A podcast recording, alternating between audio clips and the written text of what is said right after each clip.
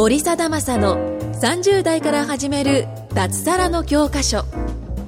この番組は会員数2500名超を誇る日本最大級の物販コミュニティ投資コミュニティ代表で年商3000万円の森貞正が30代から始める脱サラの方法についてお伝えしていきます。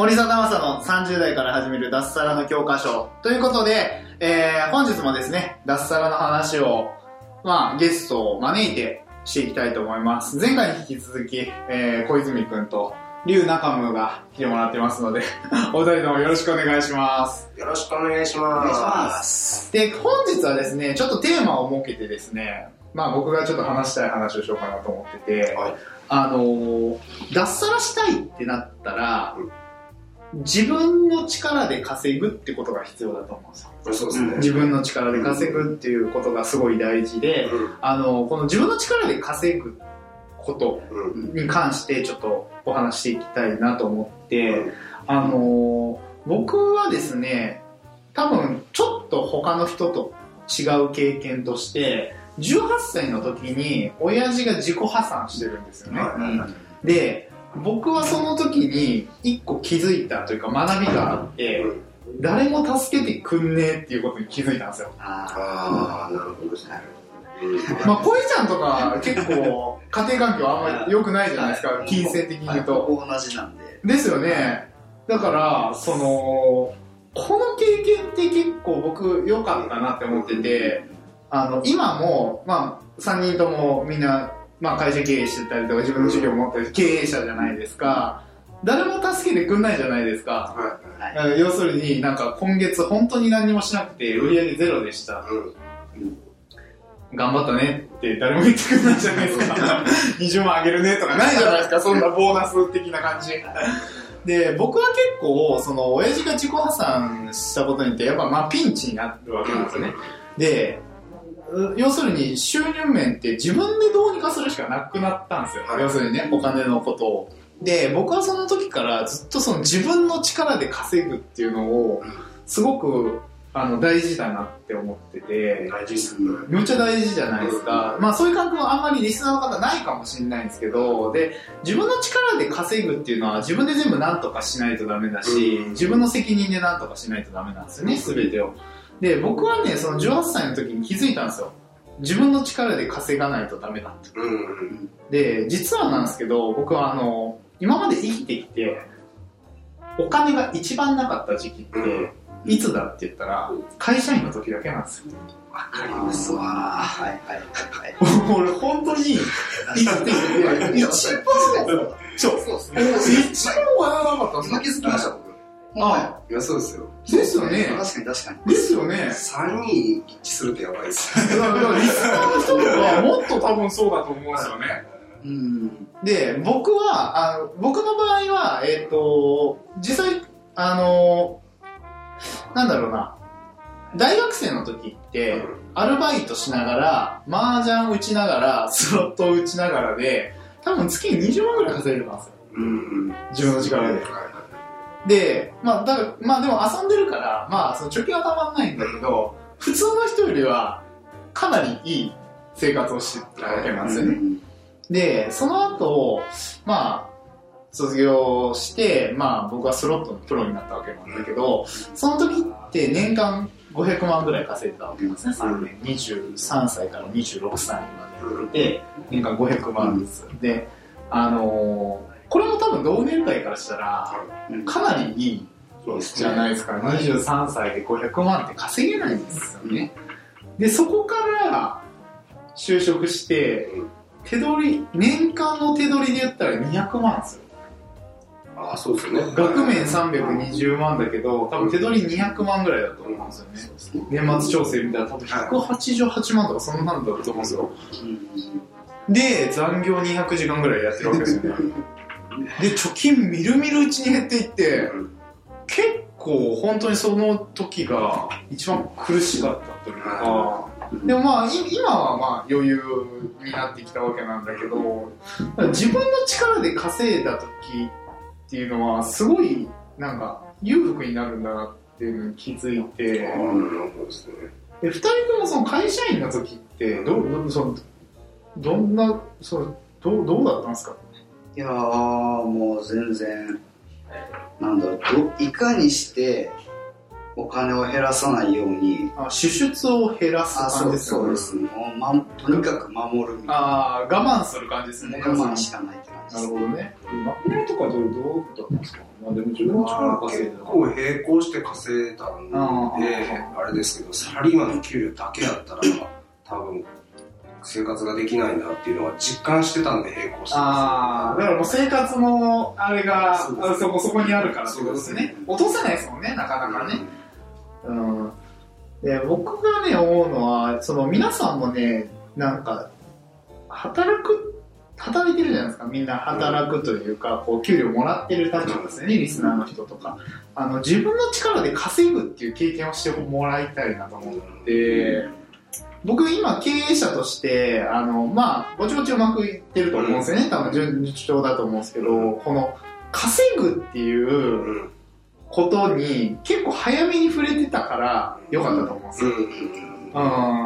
まあ、別にこれはなんかすごい経験値がなスロプロと今の僕の事業の因果関係なんて何もないじゃないですか。正直な話、うん、だって実際僕はビジネスってものをしたのは1年半しかやってないから、あのだから別にねスロットの目押しがうまいから別にビジネスうまくいくのはないわけで、うん、全然なんか別にねだ大ねえ大選びがうまいからビジネスうまくいくわけじゃないんで物販うまくいくわけでもないし、あでもただその自分の力で稼ぐっていう経験があったのだけはでかいなと思ってて、うん。でもそれってなんか才能とかじゃないじゃないですか。そうですね。多分自分の力で自分で何とかしようと思うかどうか、うん。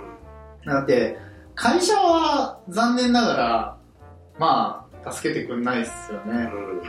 うん。助けてほしいけど、うん。怪我とか病気になったりとかしてもうどうしようもないじゃないですか、うん。でやっぱり自分の力で稼ぐうんっていうのはなんかうーん。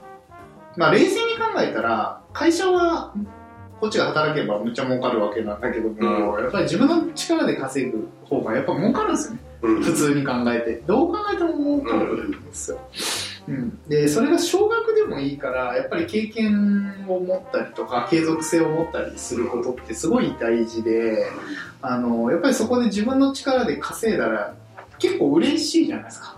うんうん、で最初は僕も400円とかだったんですよね物販で売れたのって、うん、でもやっぱりすごい嬉しかったし、うん、とそれがやっぱり1000円になりうん2000円になり1万になり、まあ、5万になり100万になりっていうところでやっぱりその最初自分の力で稼ぐっていう経験をしてもらいたいしそれを伸ばすっていうことをしてもらいたいなっていうのはすごいリスナーの皆さんに伝えたいことっすよね。そうですね。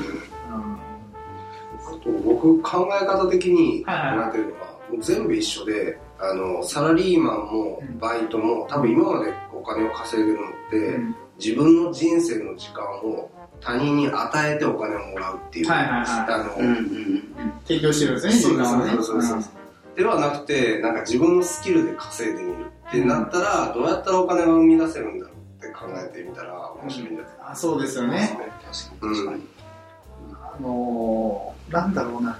結構、みんな、ほっぽり出された時、うん要するに会社いきなりゼロになった時ってあんま想定しないですよね。うん。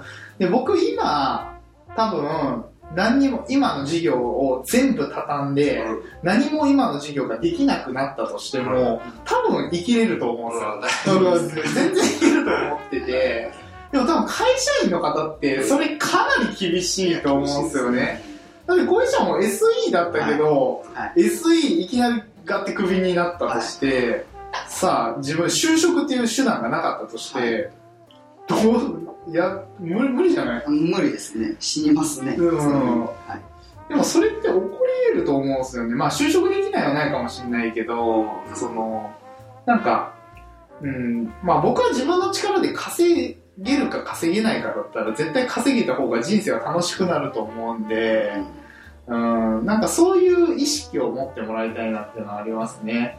うん。脱サラするってことは自分の力で稼ぐってことじゃないですか。うんで、やっぱりスキルっていうのは蓄積されていくわけなんで。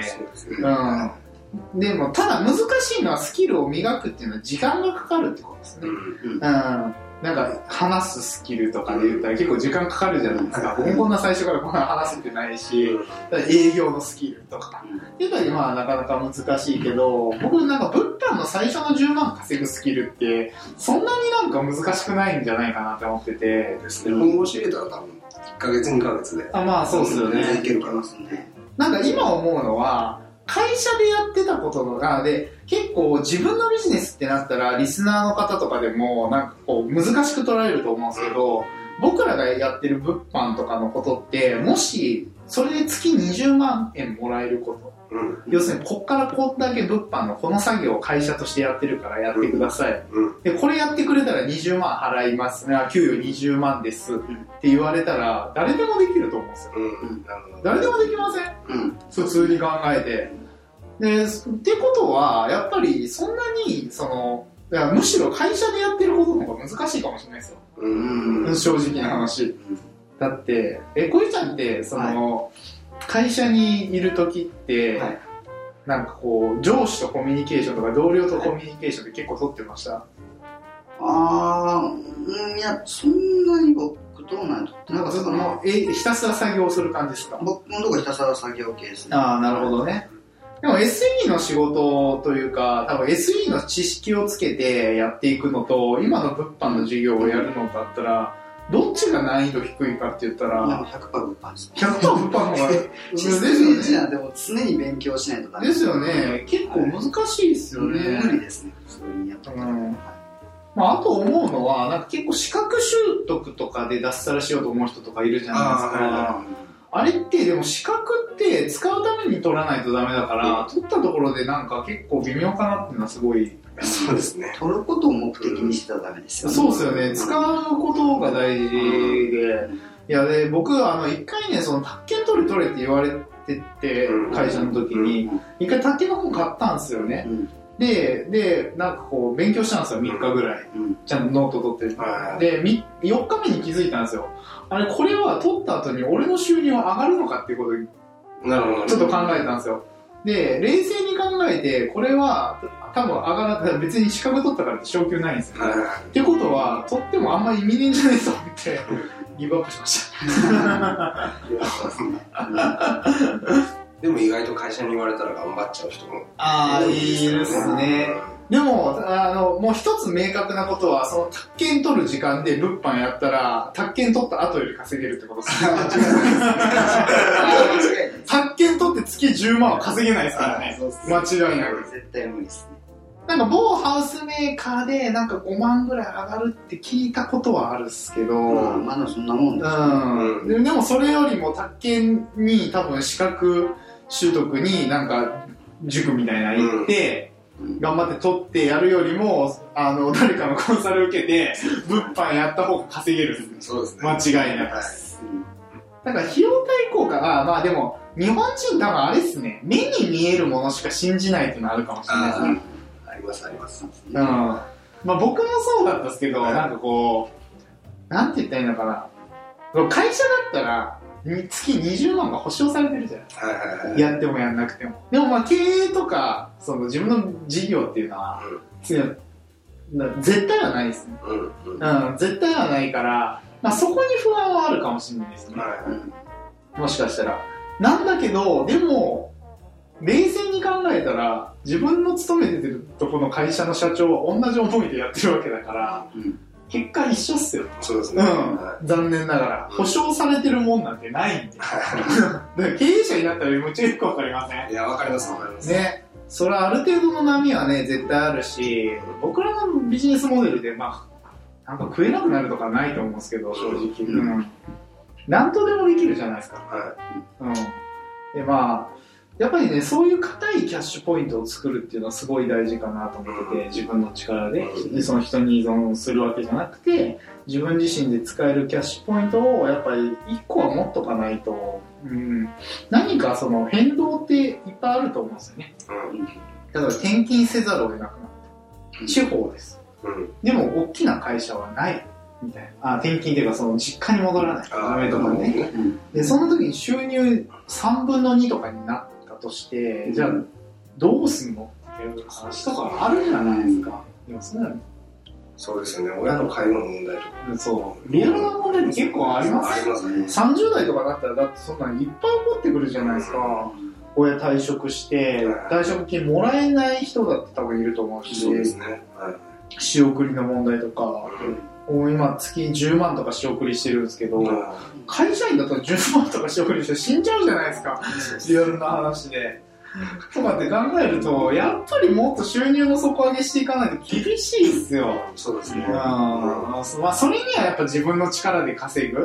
っていうのが大事で、で、自分の力で稼いだことない人っていうのは、やっぱり何らかしらの形でその一歩目をね、あの、切り開いていって、それをこう身に落とし込むっていうか、うん、か自分が、自分の力で稼げる人間だっていうのを、こう、自覚するのが大事ですよね。うん、あ、稼げるんだっていうね。そうですね。うん。で、それから、だんだん事業拡大していって、軌道に乗って脱サラっていうのが、まあ僕はなんかスタンダードですごいいいかなって思いますね。ううんん。やべえ、話しすぎた。時間だ。ということなんで、まあそのね、自分の力で稼ぐ、ぎたい人ですね。うん稼ぎたい人はね、あの、自分の力って非力なんで、人に相談しないと無理なんですよね。で、できてる人に相談しないと無理なんで、まあぜひね、そういう方はね、僕の LINE アットに登録してもらってね、あの、連絡してもらえたら、あの、個別で相談に乗りたいと思うので、ぜひぜひ、まあご連絡いただければなと思います。はい。ということで、本日は以上になります。お二人ともありがとうございました。ありがとうございました。今回も森貞正の30代から始める脱サラの教科書をお聞きいただきましてありがとうございました。番組紹介文にある LINE アットにご登録いただくと無料面談全国どこでも学べる有料セミナー動画のプレゼントそしてこのポッドキャストの収録に先着で無料でご参加できます。ぜひ LINE アットにご登録ください。それでは次回もお楽しみください。